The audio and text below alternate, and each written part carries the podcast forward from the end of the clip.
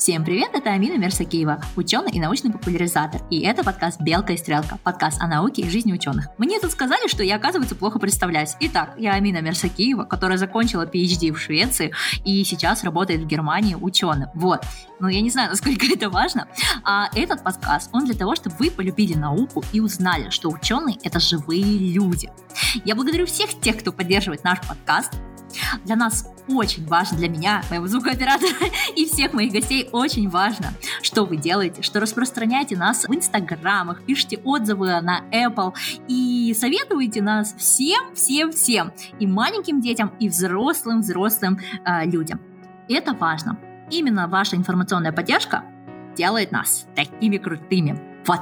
А сегодня мы поговорим про очень интересную тему. Сегодня у нас будут ДНК, опухоли, рыбки и сиськи Анджелины Джоли. И для этого я пригласила одного из самых ведущих ученых России, Анну Кудрявцеву. Анна, привет. Здравствуйте, Амина. Так приятно, что вы к нам присоединились. Я хотела бы вас спросить, почему именно вы самый главный специалист в русскоязычном пространстве, кто может рассказать нам о генетике таких заболеваний? А, ну, я в общем-то, достигла довольно больших высот в этом деле, поскольку я э, очень, во-первых, хотела э, быть ученым, и мне все интересно. То есть мне интересны самые разные направления, и я, на самом деле, наверное, 24 на 7 занимаюсь наукой, поэтому мне удается э, сразу многие-многие-многие темы исследовать, и э, столько всего интересного в каждой из них. И главное, что это позволяет на пересечении всех этих областей такое синтезировать знания, которое вот просто обычному специалисту сложно. Ну и плюс я девушка, и, в общем-то, а, у меня довольно нетипичный образ для ученого. И многих людей это ставит просто такой тупик, они обалдевают, они не понимают, это правда, ты ученый, да? Ну, в общем, это позволяет, это открывает какие-то вообще бесконечные возможности для развития. Вот так, девушки, слышали, да? Вот быть девушкой ученым на самом деле действительно открывает в наше время очень многие двери, потому что люди просто не ожидают, что ты такая классная. Вот. А, скажите, пожалуйста, Ан, вы сейчас занимаетесь генетикой, правильно? Да. И когда я открыла ваш Google Scholar, а у Анны, между прочим, H-индекс 31, ребят, а, я, честно говоря, растерялась. я не знала, за какое именно исследование потянуть и какое из них самое интересное. Вот скажите, пожалуйста, какие из ваших наработок а, для вас самые классные? Вот прям такие, что вы на них смотрите, это, это крутая работа. Это вот была работа, ради которой я прям, я ею горжусь. Ну, самая, наверное, крутая работа, вот чтобы она была такая а, законченная, да, то есть небольшая, но законченная, и вот с каким-то понятным результатом. Это было исследование в моей лаборатории, которое было сделано на тополе. То есть все же знают вот эту адскую проблему тополиного пуха, когда пух забивает водостоки, он собирает на себе пыль, а, всевозможные аллергены. То есть считается, что даже не столько сам пух аллергичен, как то, что он на себя набирает, поскольку он такой пушистый, катается везде. Там, хоть шерсть грызунов из подвала может притащить. Ну, то есть это пожароопасность, ужасная аллергия, и э, все бы было ничего, эм, можно было бы посадить э, тополя, которые не пушат, но мы не умеем определять у пола тополь. То есть женские растения формируют пух, мужские нет. И никто не знал, как это сделать. А мы нашли такие генетические маркеры, которые позволяют отличить мужское растение от женского. Соответственно, засаживать можно э, мегаполисы только мужскими растениями. И таким образом я представляю, как сейчас алматинцы все просто в восторге, что наконец-то могут быть такие тополя, которые перестанут нас всех травить. Потому что Алмата, ну, представьте, да, август, плюс 40, и везде тополиный пух, жара, август. В августе тополиный пух, но, по-моему, чуть-чуть пораньше. У, у нас, э, вот я помню, что когда я собирала школу всегда, вся дорога по пути, то есть вот он начинал в июле, и прям к первому сентября все еще валялся тополиный пух везде по городу. У нас это была большая проблема. Я не знаю, как сейчас, потому что я уже 8 лет не живу в Алматы. Вот. Но я почему-то думаю, что за 8 лет вряд ли у нас сменили деревья. Ну, вы знаете, вот удивительно, но какие только э, вопросы не возникают в связи с этой разработкой. Самый удивительный был, э, это когда меня начали спрашивать, как а вы, значит, э, ну, как-то вот гендерное неравенство, как вот можно мальчиков тополей оставить без девочек тополей, а как же будет дальше это все развиваться в природе? Вот это просто вопрос, который меня поставил в совершеннейший тупик. Вы знаете, а мне кажется, что я слышала про то, что э, ну, девочки тополя, мальчики тополя, потому что вот в Алматы была такая проблема, но мои дедушки, да, они не могли вспомнить, что в Алматы, ну, у нас тополя, Алматы всего там 150 лет. И тополя, естественно, сажают в таких городах, да, где нужно посреди ничего быстренько что-то вырастить. Вот, и мне говорили, что в детстве моих дедушек не было тополиного пуха да, и то, что он, он стал появляться вот. И всегда давили на то, что вот раньше, когда засаживали Алмату там в 50-х, там в 30-х, это, а, специалисты понимали, где эти мальчики и девочки. А теперь я подозреваю, что где-то тайком мои дедушки читали научные разработки ваши и узнали про то, что есть тополя мальчики и тополя девочки. И что, ну, как бы вот этот вот вопрос с гендерным неравенством тополей, это очень и очень интересно. Тут бы гендерное равенство людей бы добиться. Нет, возможно, тополя просто не сразу начинали пушить, и когда только их посадили, а, то как до какого-то возраста и пуха и не было. Но вообще сейчас э, же используют метод э, кронирования, то есть обрезают тополь, ну, почти по самый стволик, и вот торчит вот такой одинокий, но зато не пушит.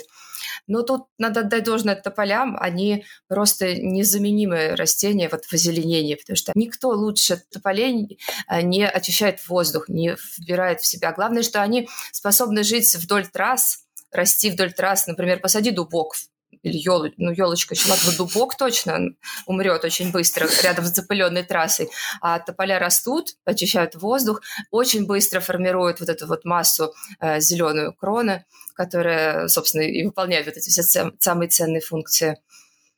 Тут скорее другой еще вопрос есть, что очень у многих в умах засела мысль о том, что э, тополь может менять пол.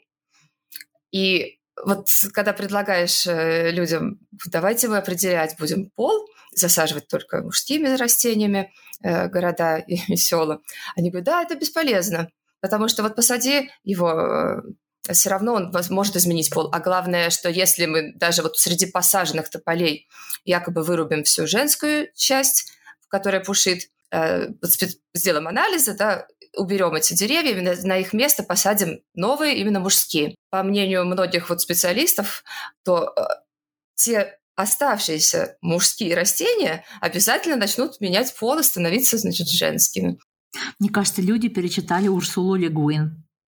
Вот э, поразительно. У Урсулы Легуин есть такая книга, в которой описывается, э, там, я не знаю, какой-то другой народ, да, какая-то инопланетная раса, и э, у этой инопланетной расы, понимаете, вот нету пола. Потом приходит период месячных, и все проявляют какой-то пол, в зависимости от того, кто рядом.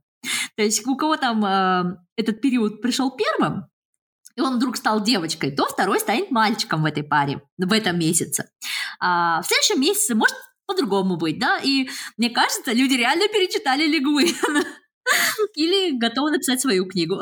Но я думаю, что а, сама Лингви э, перечитала учебник по зоологии беспозвоночных, потому что там э, у червей огромное количество, ну, вообще в мире животных огромное количество примеров э, гермафродитов, которые могут быть физиологическим самцом или физиологической самкой на определенный вот период времени, когда они размножаются. То есть вроде как и каждый представляет собой возможность быть и тем, и тем. Ну вот как уж они там решают – в какой момент кто кем будет. Но главное, что Камень, ножницы, бумага, да. В этом месяце я девочка. Это, это очень хорошо известно. Я ничего не решаю. Я хочу платиться и, и не хочу быть тополем. Забавно. У рыб тоже самое много примеров смены пола. Действительно, вау. А вот этого я не знала. Я как бы про червей, это я понимаю, они слишком простые. А, там можно было бы такое ожидать. Но Рыбы. рыб... Вау. Да. Точно, железно. Прямо меняют пол с, в, в течение жизни. Умеют. Ну, то есть это рыбы, это еще самые как бы низшие категории э, позвоночных. И там еще эволюция позволила себе поэкспериментировать. И вот э, Поэтому там разные способы определения пола, и в, благодаря внешней среде, факторам внешней среды, а, кто будет мальчик или девочка, вот кто-то даже меняет в процессе жизни. Так, все, все непросто. Так, мы вот этот вид рыб обязательно разместим в телеграм-чате, чтобы вы могли посмотреть, кто ж такой умный у нас в природе и так хорошо подстраивается. Но м, тополь так не может, и это круто. Это, по-моему, дает надежду алматинцам, и не только алматинцам. Анна, а скажите, какие еще у вас есть разработки? То есть я знаю о ваших разработках вот именно в области старения, да, то есть про рак. Э, в Википедии вообще описаны э, про злокачественные эпиты... злокачественные опухоли. Э, вот так вот упростим. Э, что это была за разработка и что за опухоли? Ну, может быть, лучше сконцентрироваться на последнем объекте, который мы обсуждали на рыбах, и плавно перейти от, от опухоли к, к рыбам. Сейчас я расскажу, как это можно сделать. Давайте. А, изучали мы э, онкологические заболевания с моим э, коллегой Алексеем Дмитриевым, с которым мы получили премию президента за эти разработки. А, изучали мы это с аспирантуры, и ну, понятно было, что очень опухоли разнородные, но нужны какие-то маркеры, которые позволяют судить, а, например, на том, насколько быстро заболевание разовьется, то есть э, э, насколько, например, часто нужно рекомендовать пациенту обследоваться после mm-hmm. операции. Ну или, грубо говоря, если мы знаем, что заболевание агрессивное, то мы, э, когда выбираем терапию, способы лечения, то мы максимально все возможные способы применяем вот, вот так, грубо говоря, одномоментно, поскольку мы знаем, что вот эта ситуация тяжелая. А если мы вдруг видим, что заболевание такое вот вялотекущее, и, может быть, э, оно, например, после хирургического вмешательства и дальше не будет развиваться, то зачем человеку портить здоровье, например, химиотерапией? Да? Вот для таких вещей mm-hmm. очень полезны эти исследования. Но основным, что мы сделали с Алексеем, э, было программное обеспечение, которое позволяет вот именно с точки зрения фундаментальной науки искать разные генетические маркеры. Но э, когда мы получили премию, и мы начали в СМИ много рассказывать о своих исследованиях, получилось так, что зачастую СМИ немного трансформировали наши слова, да, и потому что, конечно, журналисту нужно сделать какую-то сенсацию. Ему надо, чтобы на эту ссылку, которую вот он дал, вот чтобы нажали, чтобы перешли. Поэтому, конечно, Все, перейдите, почитайте. Конечно, это превратилось в то, что вот ученые открыли способ лечить рак и так далее. И к нам начали обращаться огромное количество людей, пациентов, родственников пациентов. И это поистине было ужасно, потому что ну, мы ученые, мы не врачи, мы, грубо говоря, даже консультировать человека вообще не имеем права. Да и мы не обладаем такими компетенциями, потому что наше дело оно непростое, тяжелое, да, ну вот, но оно другое. И стало э, понятно, что надо как-то перепозиционировать, в общем-то, рассказы о своей науке, чтобы они вызывали э, у людей, во-первых, позитив, чтобы э, мы не привлечем людей, рассказывая, как вот, тяжело исследовать именно рак. Да? Мы привлечем скорее э, тех, кто пытается уцепиться за это как соломинку, до последней надежды. А у нас-то задача была другая, просто рассказать, насколько, в принципе, интересно, важно заниматься наукой. И подумали мы, подумали, ну, решение как-то подсказала сама жизнь, потому что мы работали э, на тот момент вместе с известным популяризатором науки и биогеронтологом Алексеем Воскалевым. Ну и пришла мысль совершенно очевидная, но просто мы позиционируем все те же наши эксперименты как возраст-ассоциированные заболевания. Потому что в большинстве своем онкология – та группа заболеваний, которые чем старше человек, тем чаще появляются. Конечно, бывают генетически врожденные истории, но все-таки их меньшинство. И mm-hmm. когда мы начали изучать процессы старения, ну что это прежде всего, это попытка найти те вещества, которые могут продлить жизнь, и так называемые геропротекторы.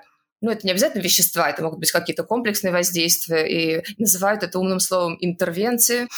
Ну, по сути, чтобы найти какое-то лекарство от старения, надо попробовать разные варианты воздействия, ну и посмотреть, какой из них действительно возымеет эффект и не будет каких-то побочных явлений нежелательных, тяжелых. И когда такие вещества ищешь, то э, надо же понять, э, действительно ли животное начинает жить дольше, и надо то есть, проследить его жизнь от самого начала вот до самой смерти, посчитать, кто когда умер, и тогда ты делаешь вывод о том, у тебя группа вот э, с этим, под этим веществом, она реально начала жить дольше. То есть это статистически э, корректный вывод. Но у нас все животные, которые позвоночные, они живут очень прям долго. То есть это стандартный модельный объект о ком мы говорим? Это мыши, ну, мыши крысы. крысы, там, кролики. Ну, mm-hmm. это все по несколько лет. Но мыши два года, ну, три года. Если мы действительно им продлили жизнь, и эксперимент мы должны довести до самой последней помершей мышки, то он вот три года. А сколько клеток нужно, сколько э, средств на это? Причем мышка, она же тяжелая. Если мы кормим животное э, какой-то субстанцией, как правило, она очень дорогостоящая, то есть тут можно разориться, можно сказать, на таком эксперименте. Главное, что э, фармакология очень быстро развивается, а если мы э, берем три года на эксперимент закладываем, то через три года, скорее всего, уже это как-то не настолько актуально будет. Уже будут какие-то новые разработки.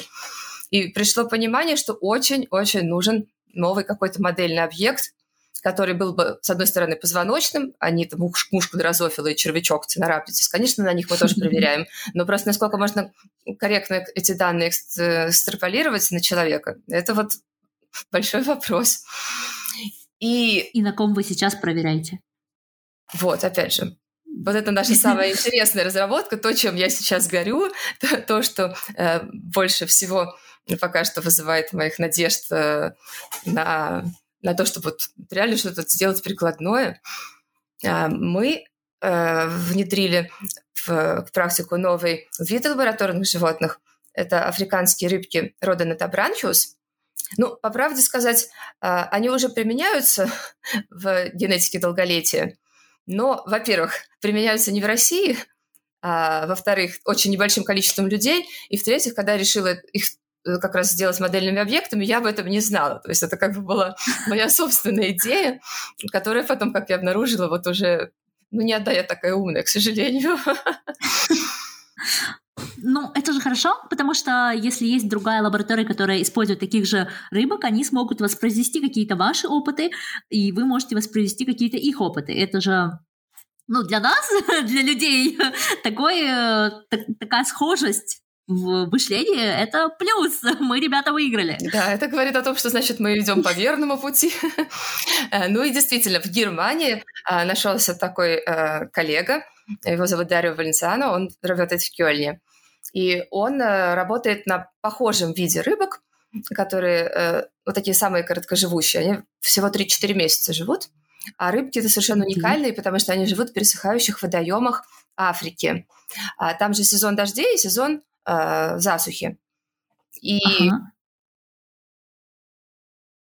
пока идет дождик, вдруг появляется дождик и появляются лужи, вот такие водоемы, э, такая рыбешка должна успеть выклюнуться из икры, из икринки, очень-очень быстро э, набирать массу, стать половозрелой, оставить потомство, а потомство в виде икринок, опять же.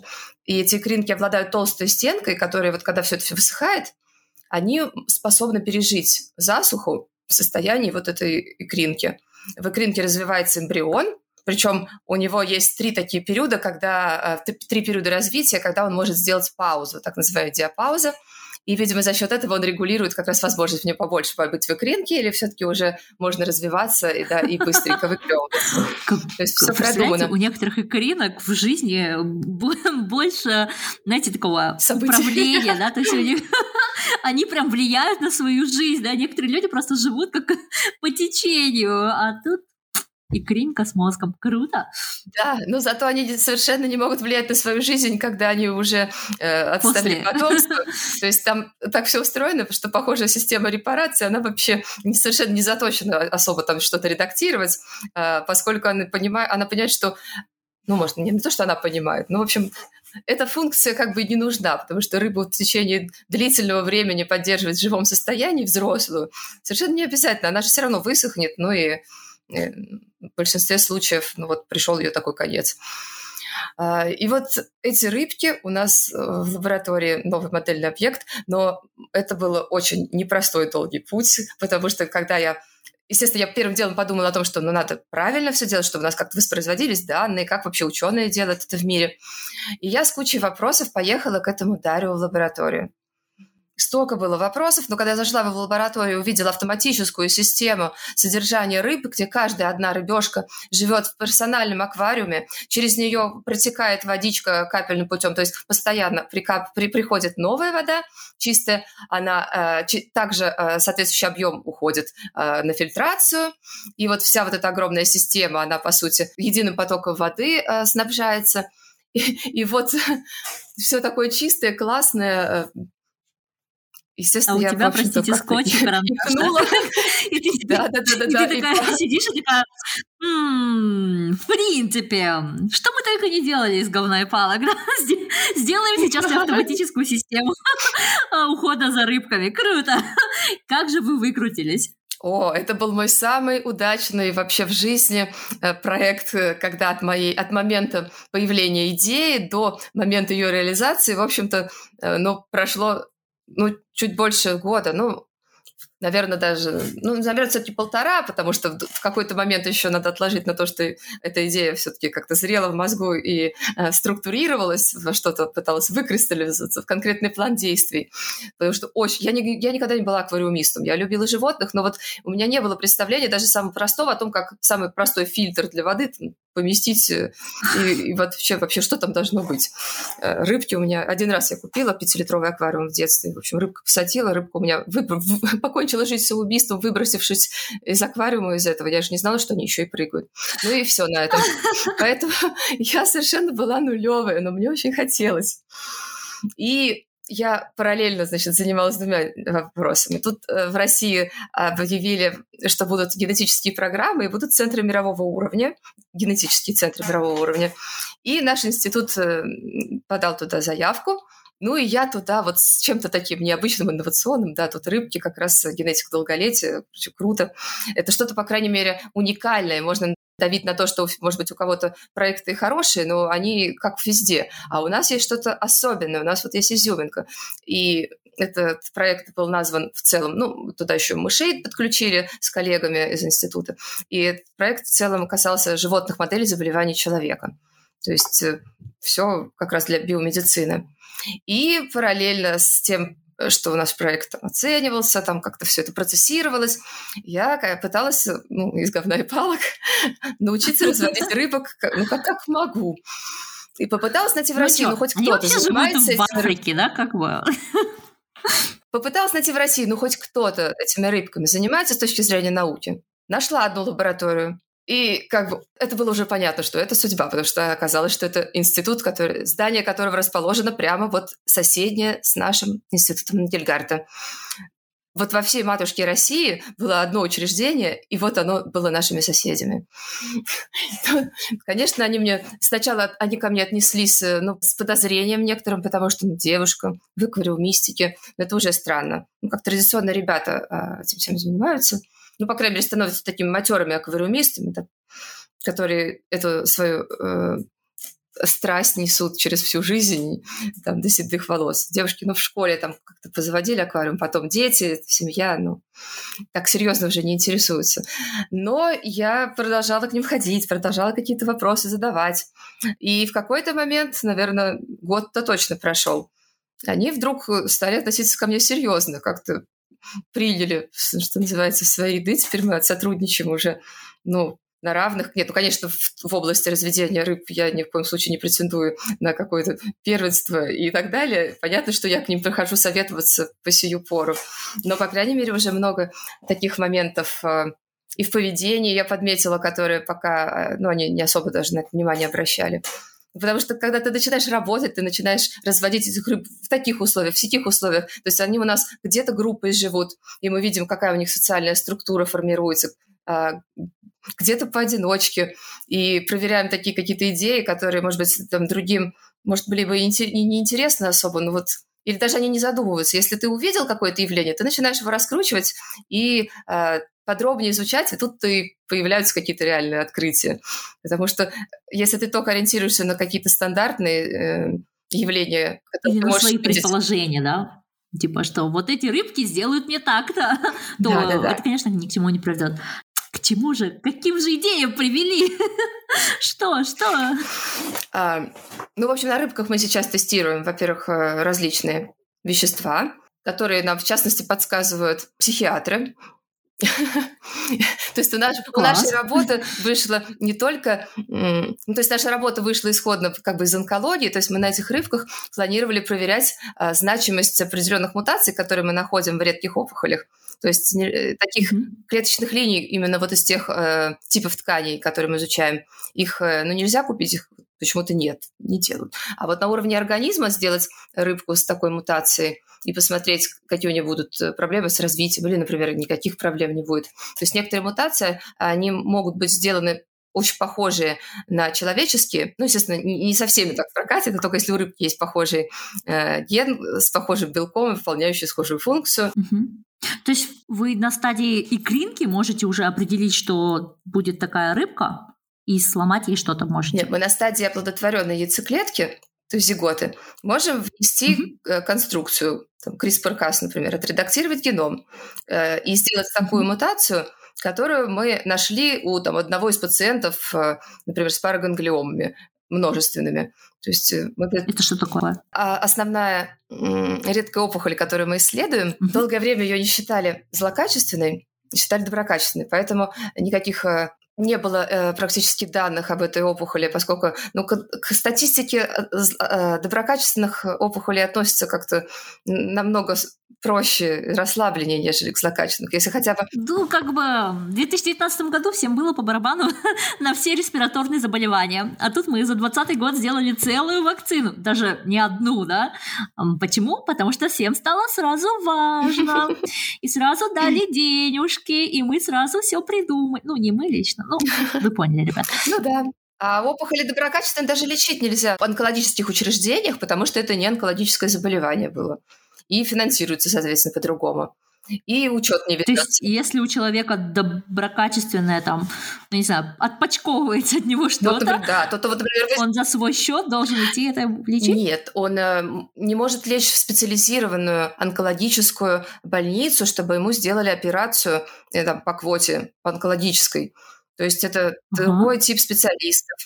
Нет, в обычной больнице он может э, лежать, конечно, mm. но просто уровень же спецов okay, ему помогут, да? Я надеюсь, а, что ему okay, попробуют да. помочь, скажем так. Ну, мне вообще студенты отрезали э, тоже такую...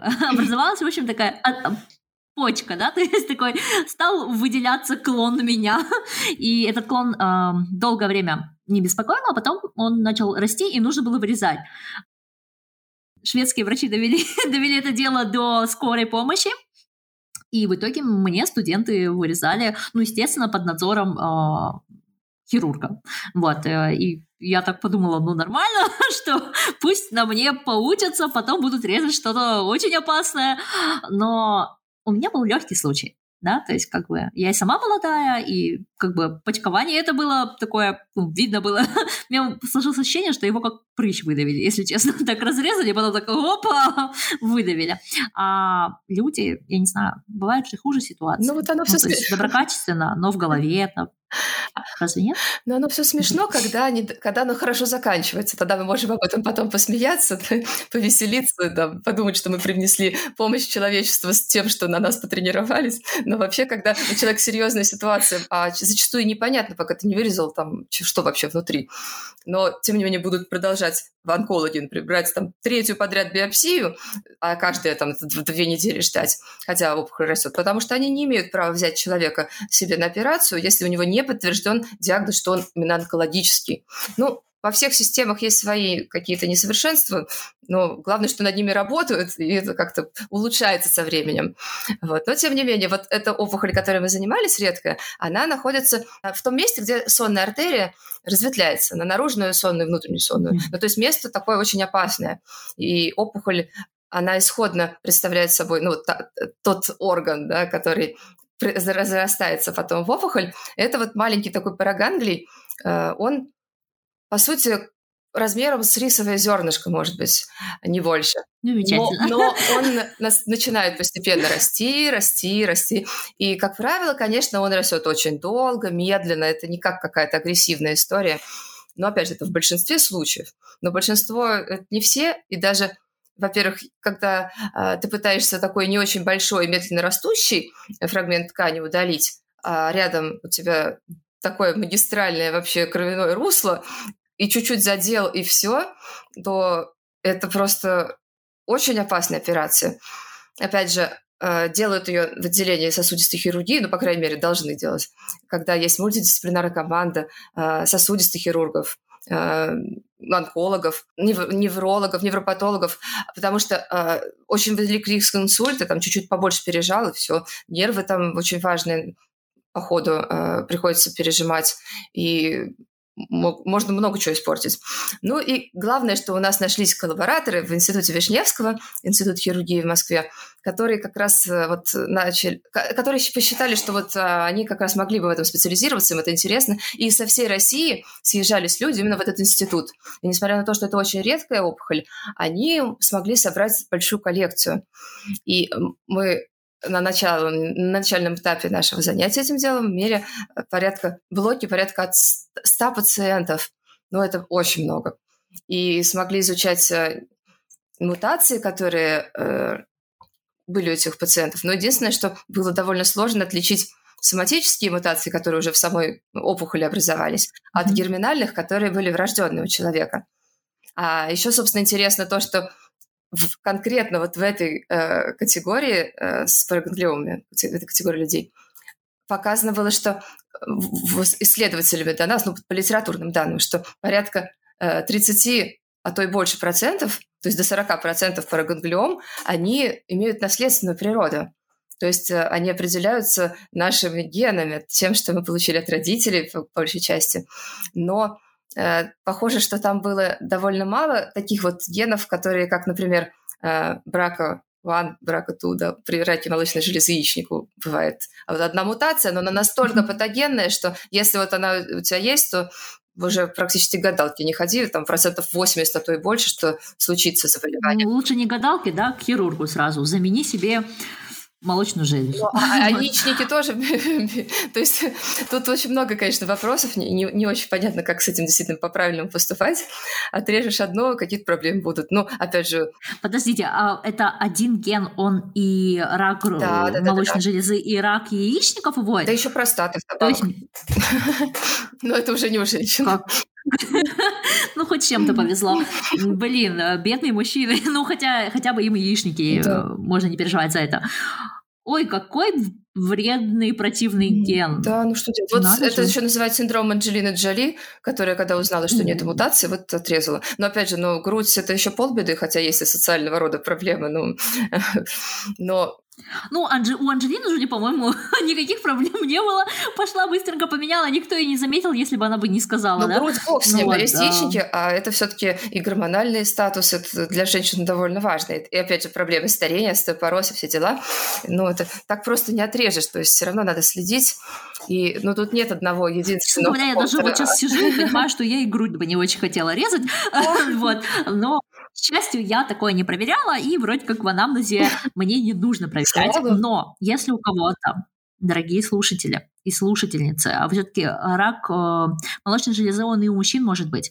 Э, если есть такой анамнез, то, пожалуйста, проходите проверки и ежегодно ходите к мамологу, да, правильно же врача назвала, вот, э, и узнавайте, что с вами. Это такой процесс, который нужно смотреть в динамике. Если сегодня все хорошо, то нужно это зафиксировать. Девочки, я знаю, что в октябре есть целый такой месяц, но пусть у нас сейчас апрель, вы уже настраиваетесь, что нужно сходить, нужно проверить. Ну вот, чтобы не стать Анджелиной Джоли. Вот такие дела. Ну, а, собственно, я к чему э, вспомнила молочную железу яичники, потому что там один ген, одна мутация, э, ну, то есть, э, есть у одного человека одна как конкретная мутация вызывает с, с большой вероятностью вот эффект. А у тех пациентов, о которых э, говорю я, вот с параганглиомами, по-видимому, э, именно сочетание каких-то мутаций, которые э, в одиночку не дают большого риска, но вот именно какая-то их комбинация, она приводит к тому, что э, появляются множественные опухоли. Это изучать намного сложнее, больше образцов нужно, чтобы ну, догадаться, как, какие именно комбинации это будут вызывать. Для этого надо еще знать, что у пациента, например, была э, не одна опухоль, а, например, хотя бы это парная история, потому что параганглиев в организме много, и если это наследственная история, то с, больш... с большей вероятностью мы увидим такие множественные случаи. Э, либо еще вариант, что это может быть агрессивное течение заболевания, то есть в процентах пяти э, опухоль становится действительно агрессивной и э, очень сложно поддается лечению какому бы то ни было. И это тоже может быть своим, своего рода свидетельством того, что вот, может заболевание наследственное. И получив на руки вот такое количество материала, мы начали применять самые современные средства, которые на тот момент были вот э, в нашем арсенале э, секвенирования нового поколения, э, массовое параллельное секвенирование его еще называют или геномные, омиксные данные всевозможные получать с этих образцов, пытаясь найти, э, ну, как-то классифицировать их, например, найти, почему э, какая-то группа пациентов имеет агрессивное течение. И мы нашли много новых мутаций, которые в базах еще не значились как э, вызывающие опухоли образования, которые вызывают наследственные какие-то раковые синдромы. И хотелось, конечно же, ну, даже не то, что хотелось, положено, если ты подозреваешь мутацию в том, что она может вызывать развитие опухоли, проверять.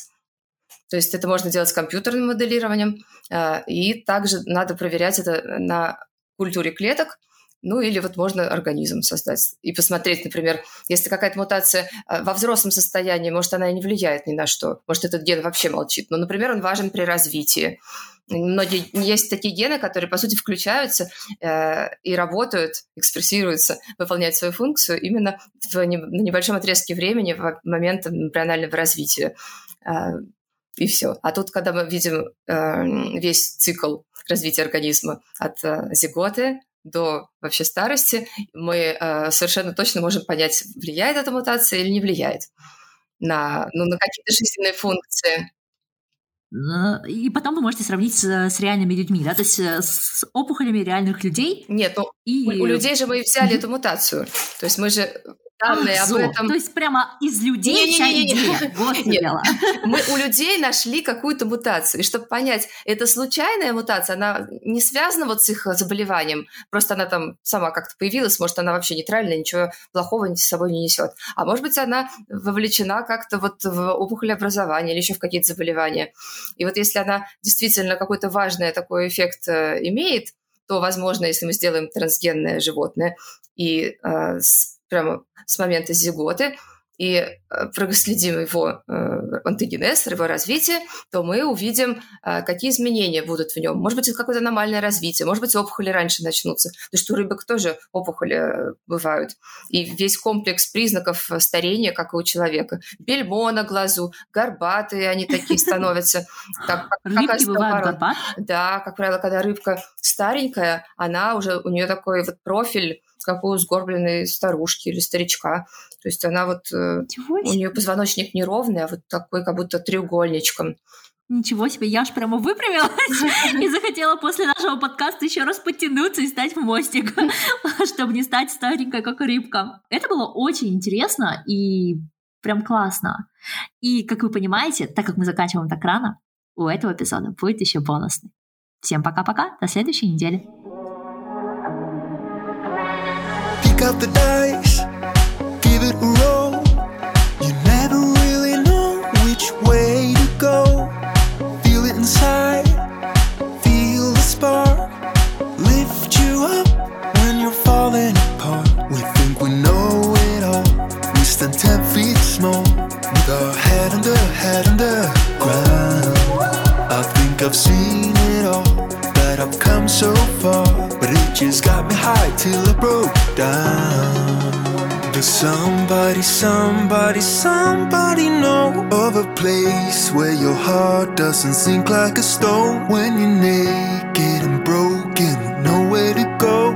Does somebody, somebody, somebody know? Does somebody, somebody, somebody know of a place where the isn't covered by snow?